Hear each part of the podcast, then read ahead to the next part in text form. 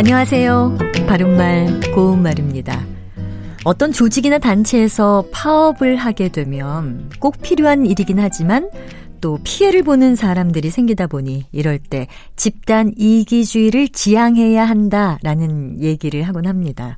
여기서 지향이라는 말의 정확한 뜻은 무엇인지 오늘 짚어보겠습니다. 집단 이기주의를 지향해야 한다고 하면 집단 이기주의를 없애야 한다는 뜻으로 받아들일 때가 있는데 지향이란 단어는 완전 부정을 뜻하는 건 아닙니다. 이 말은 변증법에서 쓰이는 중요한 개념인데요. 원래는 독일어로 위로 올린다는 뜻을 가지고 있습니다.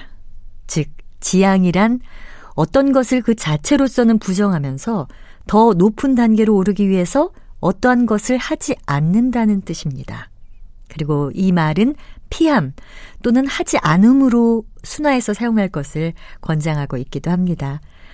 또 지향이라는 말과 발음이 비슷해서 종종 혼동해서 쓰이는 것으로 지향이란 표현이 있습니다.